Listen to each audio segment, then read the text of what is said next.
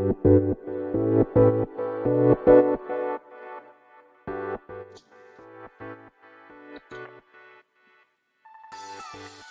い、始まりました。本を読んでは独り言ラジオ。私、変な髪型をしたポンコツ薬剤師こと町田和俊でございます。はい。冒頭カミカミですけどね。はい。えー、今日もですね、読んだんだか読んでいないんだか、積んだんだか積んでいないんだかといった本たちの中からですね、一冊紹介して、ゆるーりと語っていきたいと思います。はい。本日ですね、紹介する本は、科学者が人間であること。はい。えー、岩波新書ですね。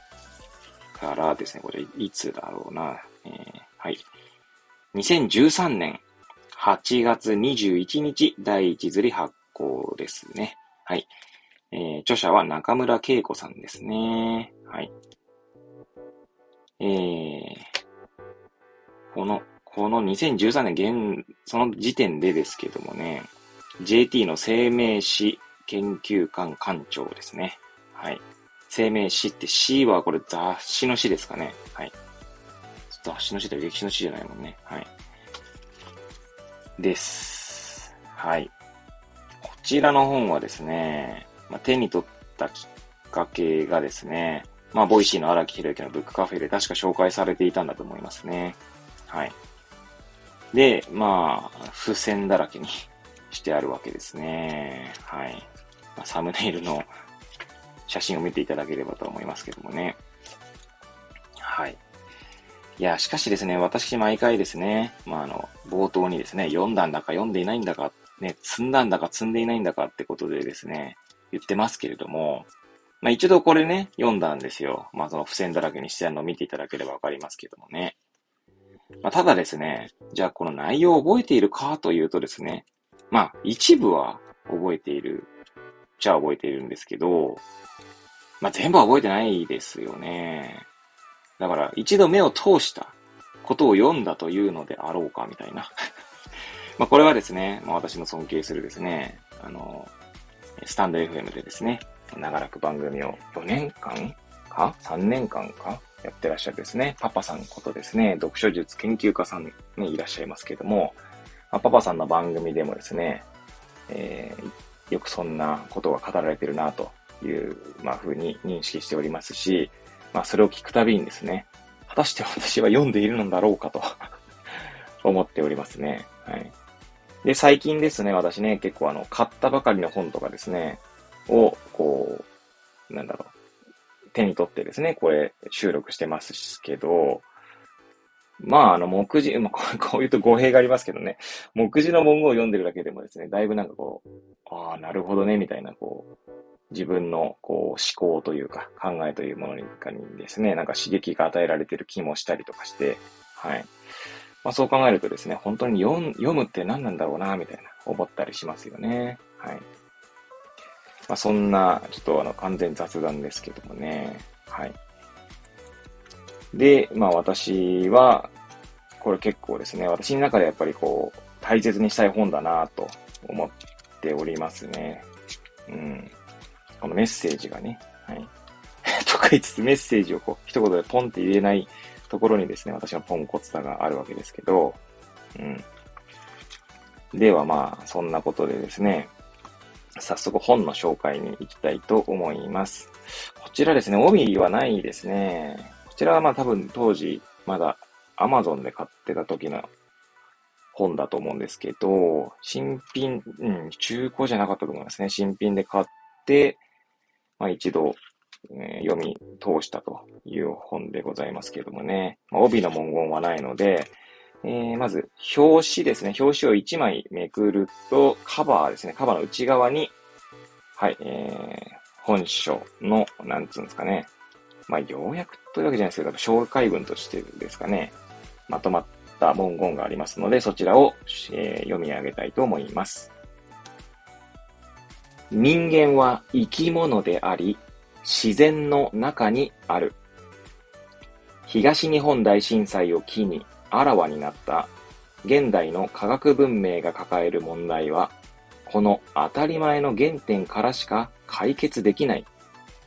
まず誰よりも科学者が一個の人間であることによってできることがあるのではない。日常感覚と思想を持った科学者が育つ社会づくりへ、未来への熱い思いを込めて語る。はい、と書いております。はい。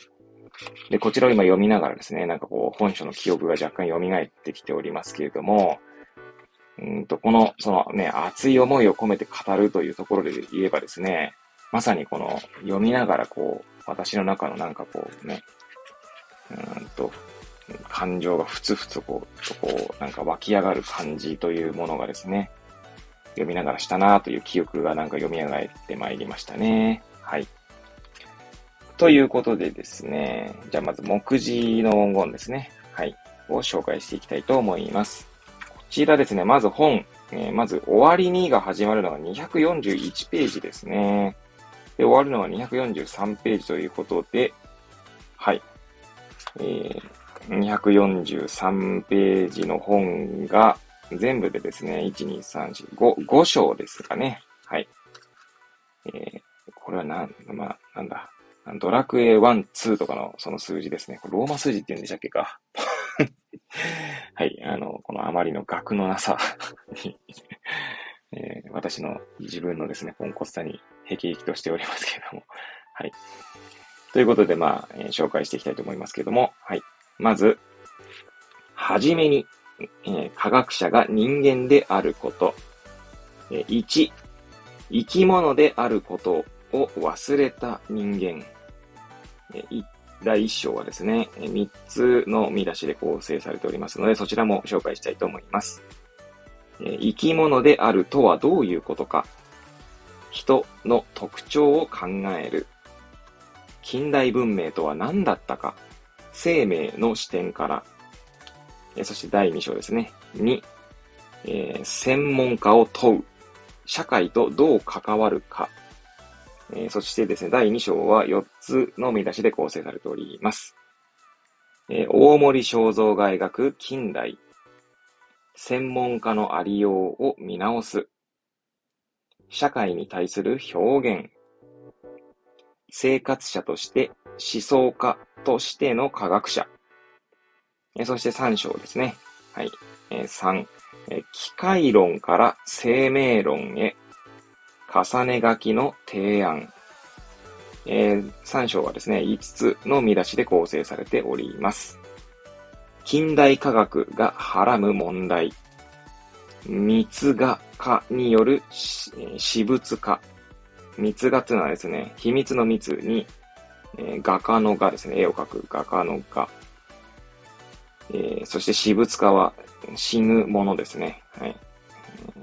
そして、えー、つ目の見出しが、重ね書きという方法。自然は生きている。知ることとわかること。で、4章ですね。はい、4です。えー、重ね書きの実践に向けて、日本人の自然観から、え、こちらは4つの見出しで構成されております。え、日本人の自然観、重ね書きの選達、先達でいいんだよね、読み方な。えっ、と、宮沢、宮沢賢治。はい。えー、3、あ、3つ目ですね。えー、これ南方曼荼羅と複雑系の科学。南方かな南方熊楠さんの話が出た。これ南方で読む、いいのか。まあ、南方だったと思いますが、南方熊楠さんって方が確かいらっしゃったと思うんですけど、はい。その方の曼荼羅ですね。多分南方曼荼羅かな。はい。えー、で、次が重ね書きの普遍性ですね。はい。えそして最後5章ですね。5、新しい地への道。人間である科学者が作る。知識の知ですね。はい。そしてこちらも4つの見出しで構成されております。生命科学の誕生。アメリカ流、アメリカ型ライフサイエンスの問題点。何を変えていくか。生命史研究館の20年とこれから。はいという文言ですかね。目次の文言を紹介させていただきました。はい。でですね。まあ私はですね、こちらの本を読んで、まあ常々ですね、考えるようになったのは、まあ、あの、ありきたりな発想で申し訳ないんですけど、まあ科学者をですね、まあ薬剤師、まあ私ね、一応ポンコツ薬剤師としてですね、日々、まあ薬局でお話、患者さんとお話ししておりますので、はい。そういったところでですね、こう薬剤師が人間であることっていうことをですね、こう忘れないようにしようと、まあ、固く誓ったわけでございます。はい。まあ、それがですね、もう私の中での一番の問いというかメッセージですかね。メッセージ はい。別にこの本はね、薬剤師のこと語ってるわけじゃないんですけど、はい。えそんな、私の中には刻み込まれたってことですね。はい。というのもですね、やはりこう、なんつうんですかね。薬剤師っていうことがですね、もちろん薬剤師なので、まあ、薬の専門家であるという、その、なんだろう、気概というか、まあ、プライドを持つっていうことは大切だと思うんですけど、まあ、それが行き過ぎるとですね、なんか人間としてみたいな視点を忘れてしまう瞬間があったりするんですよね。うん。なので人としてその患者さんとどう接するかみたいなところをですね、まあ私は忘れないようにしたいと、まあ常々思っているので、まあもちろんですね、あの、薬剤師もいろいろです。はい。皆さん、まあこれを聞いている方が薬剤師なのか薬剤師じゃないのかわかりませんが、まあ、いろんなイメージを持たれていると思いますけれども、本当にですね、いろんな薬剤師がいます。はい。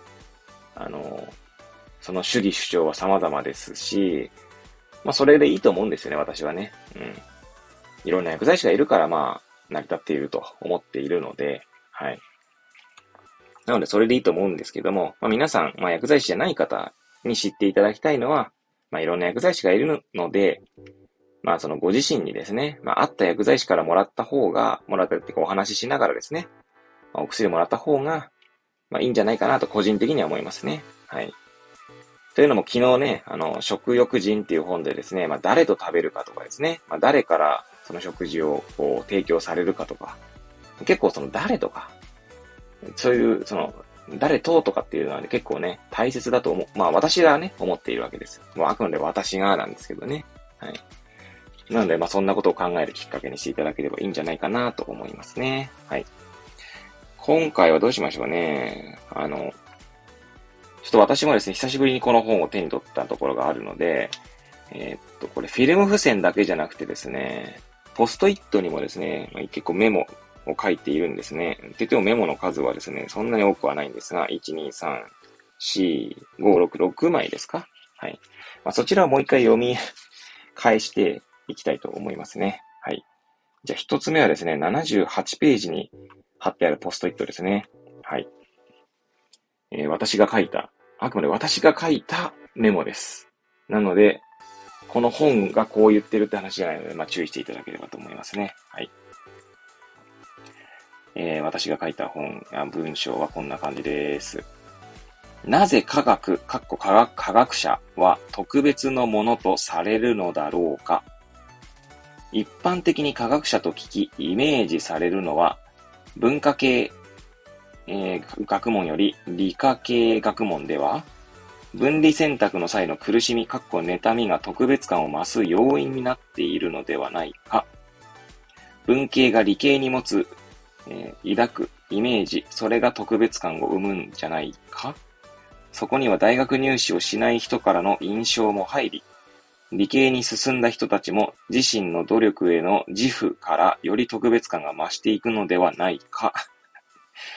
まあ、要は私が多分この本を読んでですね、そしてその時に感じていたことからこう問いを書いた感じですかね。はい。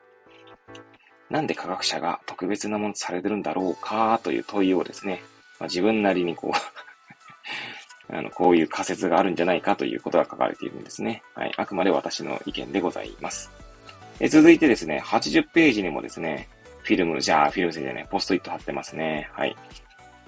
えーと、あくまでこれも私が書いたメモ書きでございます。紹介したいと思います。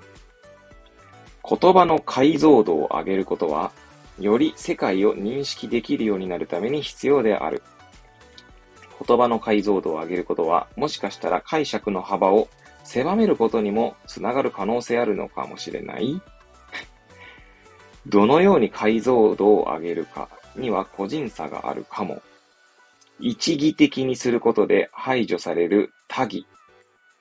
多義があるからこそ多様性につながる。その反面、多義があるからこそ解釈することが難しくなり、コミュニケーションの問題につながるのかもしれない。必要なのは翻訳することなのではないか。こちらはおそらくですね、私があの、えっ、ー、と、 Voicy のですね、えっ、と、土方奈美さんのですね、翻訳家の縁側ブルースという番組を聞いていてですね、まあ、薬剤師は翻訳家なのではないかと、翻訳家の側面があるのじゃないかなと思っていた時に多分この文言を読んだので、最後必要なのは翻訳することなんじゃないかって書いたんだと思いますね。ちなみに最初に読み上げた私のポストイットの文言はですね、えー、まあ私ね、釜石コンパスと言ってですね、なんか、えー、釜石、釜石の高校生のですね、キャリア支援事業の一環でですね、まあ、高校生の前でお話しすることがあるんですけど、まあ、そこでですね、まあ、思っていたのが、この分離選択のね、まあ、局面でそういったお話することがあったので、まあ、それって結構、なんか分離選択ってどうなのかなと思ってた時期にですね、多分この本を読んで、まあ、多分この科学者が特別なものとされる背景に、この分離選択 を仮説として、私の中の仮説として取り上げていたというところだと思いますね。はい。では続いて3つ目のポストイット、私が書いたメモですね。92ページに書いて、えー、貼ってますね。ショーペンハウアー読書について、え思想は言葉にした時点で死に、また他者から新たな生を与えられる。実際に本書を手に取ったわけではないが、ブックカフェでマスターが語っていたのを聞いただけ。大森正蔵の著作も読んだことはないが、数値化する際に自然を私物化させているという考えと似ていると感じた。生命や自然を機械として見ることの問題の核心はどこにあるのか大森正蔵は私物化にあると考えた。ここはあれですかね。もしかしたら、あの、まあ、結構メモ書きに近いのかもしれないですね。はい。青森ちょうどの本もですね、まだね、読んでないんですよ。もうね、ほんとね、読んでみたい本とかね、まあ、それこそ古典と言われる本なんかね、たくさんありますからね。なんで私なんかもまだまだね、こんな番組をやってる場合じゃないんですけども はい。まあ、語りたいから語るというところでございます。多分私でですね、また話が取れますが、結構ね、まあ、おしゃべりなんだと思うんですよね。はい。自分で自分、自分を辞任するところで言えばですね。まあ、なんでこう多分こう自分の考えとかですね、語りたいんだと思うんですね。なんでこんなね、番、えー、くだらない番組にですね、付き合ってくださる、え、方にはですね、ほんと大変ありがたく、え、感じているわけですけどもね。はい。えー、そしてですね、じゃあ、えー、あと3つですかね、私が買ってあるポストイット。はい。続いて、187ページに、えー、私のメモ書きが書かれているので、え、あくまで私の考えだと思うんですけども、紹介されていきたいと思います。生命とは時間と関係を必要とするもの。心と物をつなぐことは時間と関、時間との関係であるって書いてあるのかな関係で相互作用とかですね。縁。縁起の縁ですね。はい。縁起がいい悪いの縁です。っていうのを矢印で書いてますね。えー、そこからまた、えー、思考、私の思考が展開、私の思考が展開されてます。その文言から、矢印でスマートな悪。そして矢印でスマートさが求められ、スマートであることが正しく、スマートでないことは悪いとされる世の中。そして矢印。スマートさの求める先には、時間と関係という生命に必要なものが排除された世界になってしまうんじゃないだろうかまた矢印ですね。無駄、かっこいい加減さ、えー、ミス、失敗をネガティブなものとせず、ポジティブに捉えるにはどうしたらよいか。資源が限りあるものである限り無駄をなくす必要もあるかもしれない、うーむってなってますね。はい。そんなメモ書きが書いてあります。はい。そしてあと2枚ですね。そしで、あとは192ページと3ページに、えー、それぞれ1枚ずつですね、ポストイットを貼ってあります。はい。えー、なんだ、190、4ページですか。の方を読む、えの私のメモ書きを読んでいきたいと思います。聞く、耳辺の聞くですね。と、聞く、えー、門構えの聞くですね。の違い。それを分けるものとして、コミットメント、かっこ住み込み、えー、分節化というキーワードがあるのかもしれない。知りたいと思う対象に個人的に積極的関与することが不可欠であり、その関与をコミットメントとした。えー、どうしとこう読もう。なんかいろいろね、メモ書きが散乱していてどこを読もうか。はい。えー、まあ、いいか。えっ、ー、と、個人の興味関心の違いがコミットメントの違いとして現れ、その結果分節化され、内に入るものが聞かれ、聞かれる。聞かれっていうのはですね、まあ意識ですかね。耳辺の方は意識、そして門構えの方は無意識としています。読書でも会話でも同じことが起こる。その多様性が進化につながるのではないか。はい。またですね、その多様性というところにですね、つながる、うん、言葉としてですね、異なるナラティブ。人の数だけ興味関心が別物として存在するから、で矢印で多様性につながってますね。そして空いたとこにポランニーと書いてありますね。はい。そしてもう一つですね、195ページに貼られたポストイットですね。はい。私のメモ書きを紹介していきたいと思います。はい。暗黙知、過去ポランに、え我々は語るより多くのことを知ることができる。えそんな暗黙知とアート。で、アートはですね、えのとこには括弧して、オスラー先生の言うサイエンスとアートという、えお話の文脈としてのアートとはい。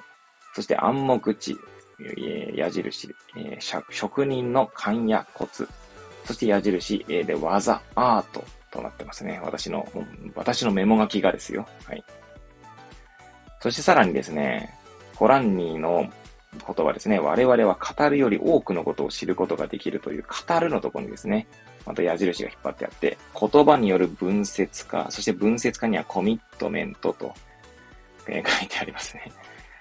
うん、なるほどね、みたいな。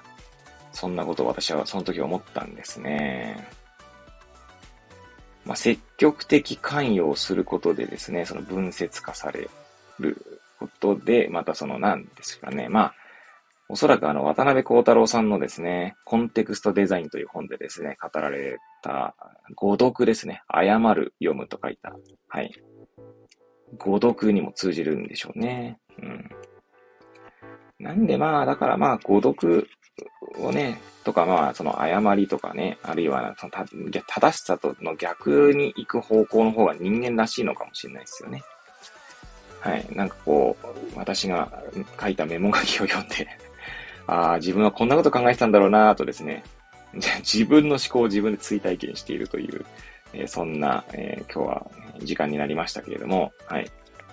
こちらの本ですね、結構本当にね、冒頭、うんと、表紙のね、表紙に書かれている文言をね、紹介した時にも言いましたけど、この中村恵子さんの熱い思いがね、こもってますので、ぜひですね、読んでいただければと思います。新書ですのですね、ですね、結構読みやすくてサクサクいく感じですのでね、はい。ぜひとも読んでいただければと思います。ということでですね、今日は中村恵子さんの科学者が人間であることを、えー紹介してか、えゆるりと語らせていただきました。えー、それではまた次回お会いいたしましょう。ごきげんよう。We'll be right back.